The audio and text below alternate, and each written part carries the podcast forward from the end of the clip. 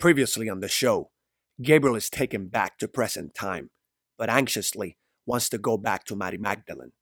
In addition, the man who once captured Gabriel, Alirio, realizes that Gabriel has gone back in time and tasks him to stop events from happening in history. Gabriel then asks to be taken back with weapons to defend himself. Season 1, Episode 8 Help Me.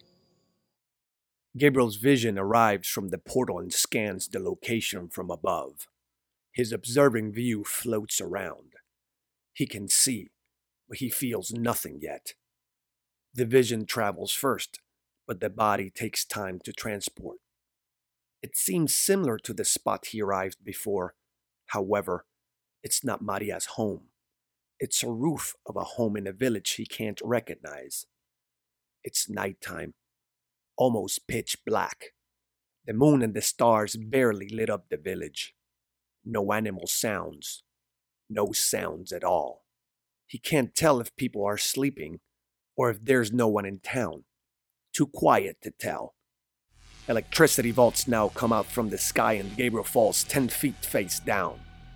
The fall takes his breath away, but quickly recovers and looks at his hands. The weapons traveled. The plan worked. Quietly and carefully, Gabriel gets down from the roof without making a sound. He finds how quiet it is a bit strange. The only sound he can hear is the sound of the wind traveling through the alleys as if someone was blowing into a large pipe. No signs of candles or torches to lit up the pathways or homes. The scent is odd. It smells like dead animals and sweaty underarm odor. He cannot recognize the village. He walks quietly through the streets, making sure no one can hear him. Looks side to side. He wonders why all home entrances are open. The village is abandoned.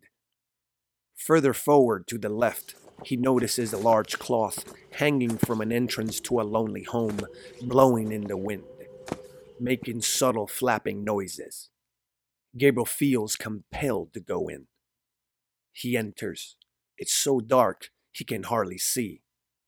His eyes start adjusting a bit more to the darkness as he focuses on the corner of the room where he seems to identify a person crouched down looking at him a man wearing very dark monk like hooded clothes. He is covering his face with what looked like a dirty, dry, blooded scarf. The low light reflects a subtle glare in his eyes, like cat eyes in the night. Gabriel points his machine gun to him.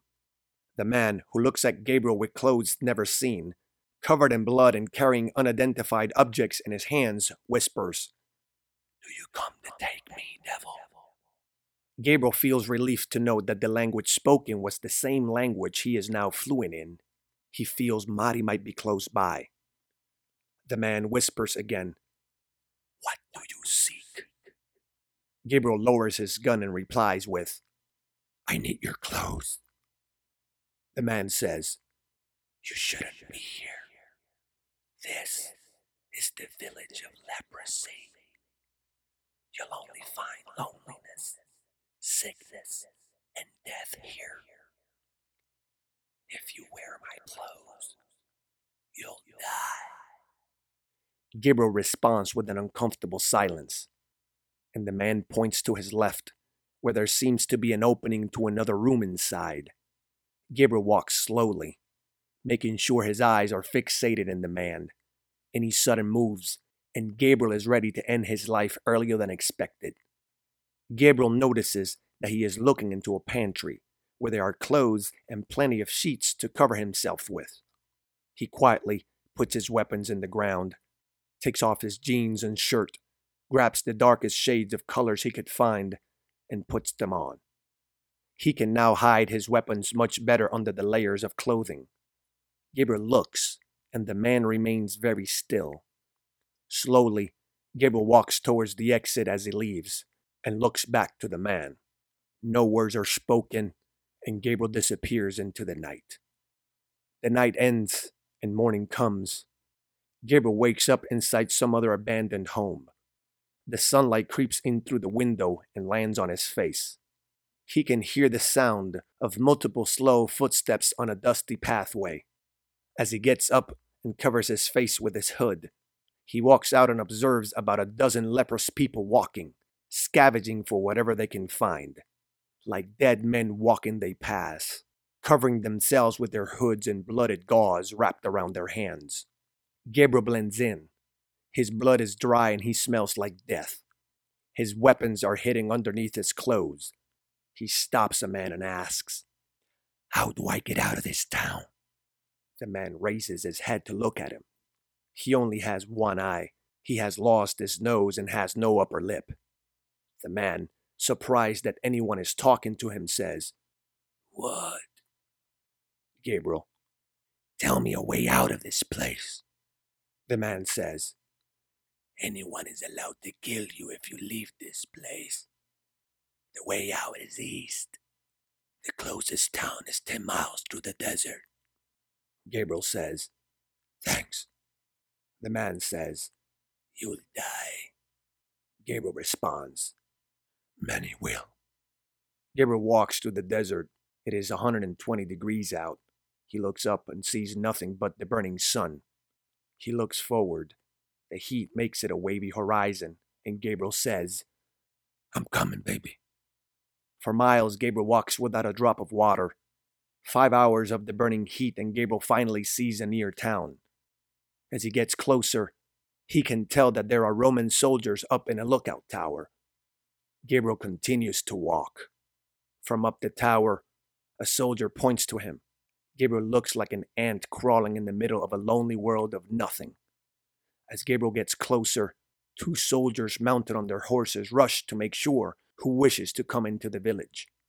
Gabriel sees them getting close and thinks to himself how quickly violent it can all get. The soldiers stop about 30 feet away from Gabriel and say, Hold! Gabriel stops, looks at the water containers hanging from the side of the horses. One of the soldiers asks, Leprous? Gabriel removes his hood off his head and replies with, No, just bloody and dirty. Need water. One of the soldiers throws Gabriel his water container. He drinks, pours water on his head, and exhales in relief.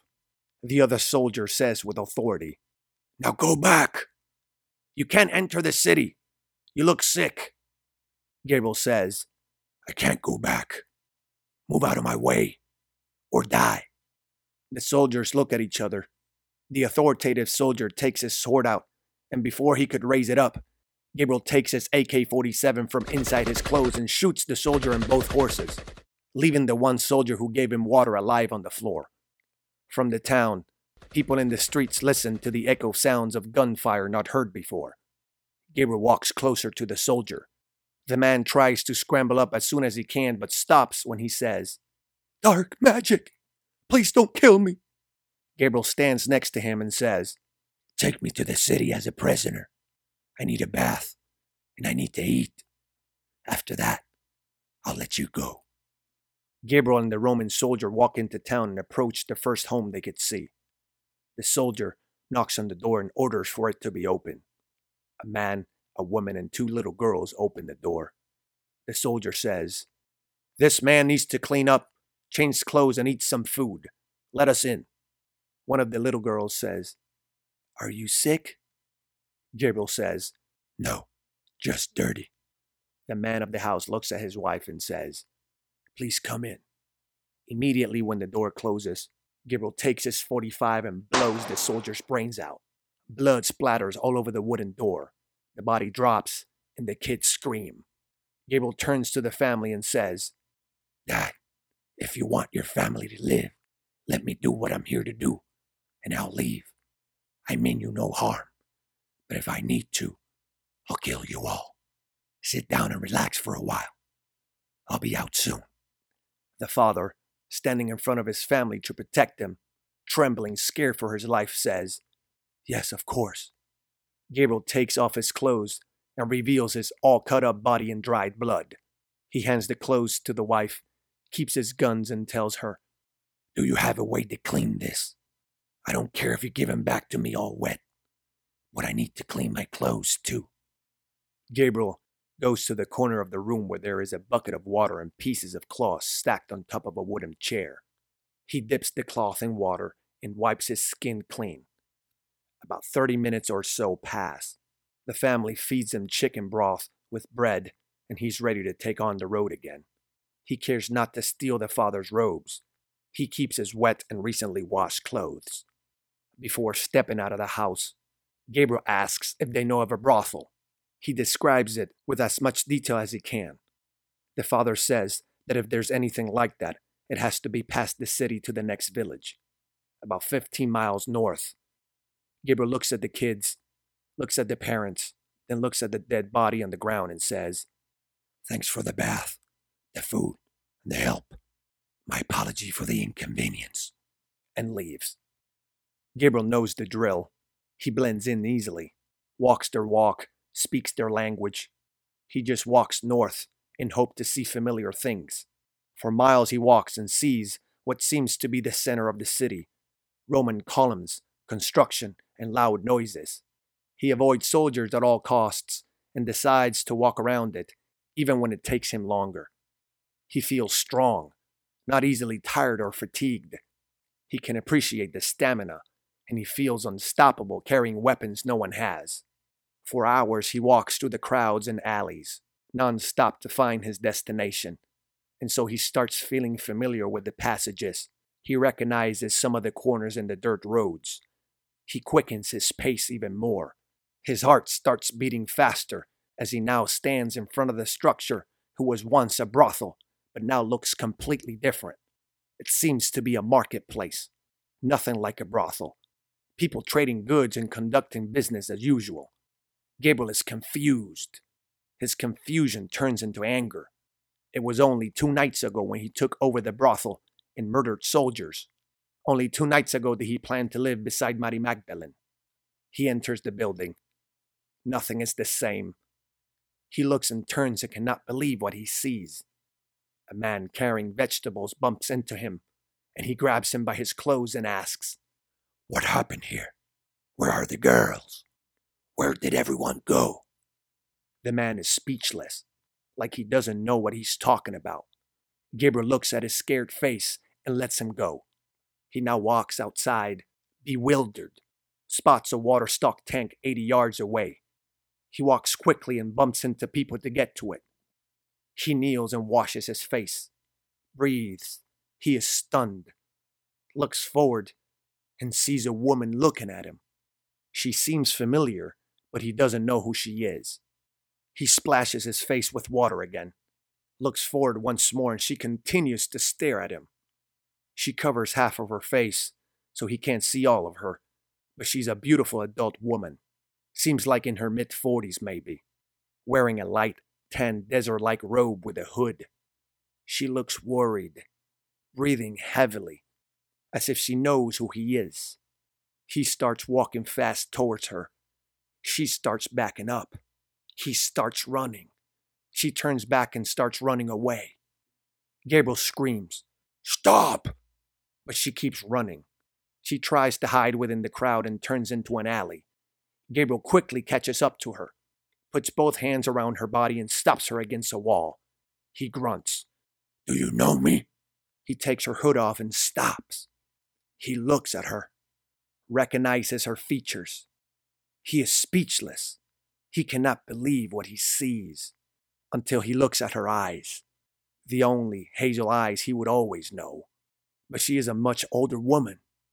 She speaks. It can't be. He responds, Mari, Mari, what happened to you? She speaks again. Gabriel, no, no, you are a devil. Gabriel anxiously responds, Mari, it's me. She starts screaming, Help! Help! But no one cares to help. Gabriel quickly covers her mouth and holds her head tight and says, Mari, it's okay. I'm not going to hurt you. I would never hurt you. Now, please, calm down. Tell me what's wrong and what's happening to you. She shivers. She tries to control her panting. He slowly takes his hands off her mouth. She breathes and looks at him like if she sees a ghost and says, You look the same. Gabriel then says, What? She then repeats, You look the same, Gabriel. You look the same. Gabriel, What do you mean I look the same? How else would I look? We were here two nights ago. Mari, What? Gabriel, what are you saying? Last time I saw you was 33 years ago. Gabriel lets her go. He is dumbfounded. He says, What? How? He looks around, sees that everything is completely different from what he experienced only two nights ago. Gabriel then says, Holy fuck! 33 years! Mari, Gabriel, where have you been? And how is it that you haven't aged a bit? Gabriel, Mari, come with me. We don't have much time. I have to find a way to take you back with me. Gabriel starts grabbing her and pulling her as he walks away. She starts hitting his arms and shouts, Let go of me, Gabriel. What is this crazy talk? You can't expect me to come with you after all this time. Are you crazy? Gabriel, but you love me. Mari, what do you mean I love you? Gabriel, right before I left, you told me. Mari then says, Gabriel, I don't remember what I said, but you were a client.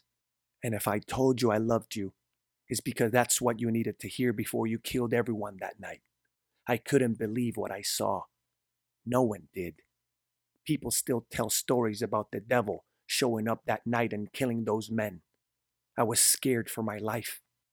Every year since then, I've been coming here in mourning and thanking I'm still alive. I was so scared to see you do what you did. What the fuck are you? Gabriel. I'm the man who loves you. No, Gabriel. The man who loves me and the man that I love is being sentenced tomorrow morning by the man you wanted to kill. Gabriel. What? Mari. Gabriel, it's been years. I have a life outside of what you know. I haven't sold my body for ages. And I met a man a miracle of a man. He changed me. He is my future. He is the future. They are going to kill him tomorrow. I know they will. Help me. I know this sounds desperate, but it's real. And it's crazy that you're here like this. If you love me, if your love for me was ever real, help me. I know what you are. I know what you're capable of doing. I've never seen death like I did 33 years ago. God has listened to my prayers. You are here for a reason. Help me save him. On the next episode, Gabriel is furious. Furious to know that all this time has passed and Mari is in love with someone else. The man that Mari loves is being sentenced for his crime, and Mari wants Gabriel to save him. But Gabriel rather have him dead or kill the man himself than to see him live alongside the love of his life. Stay tuned for the next episode of Gabriel.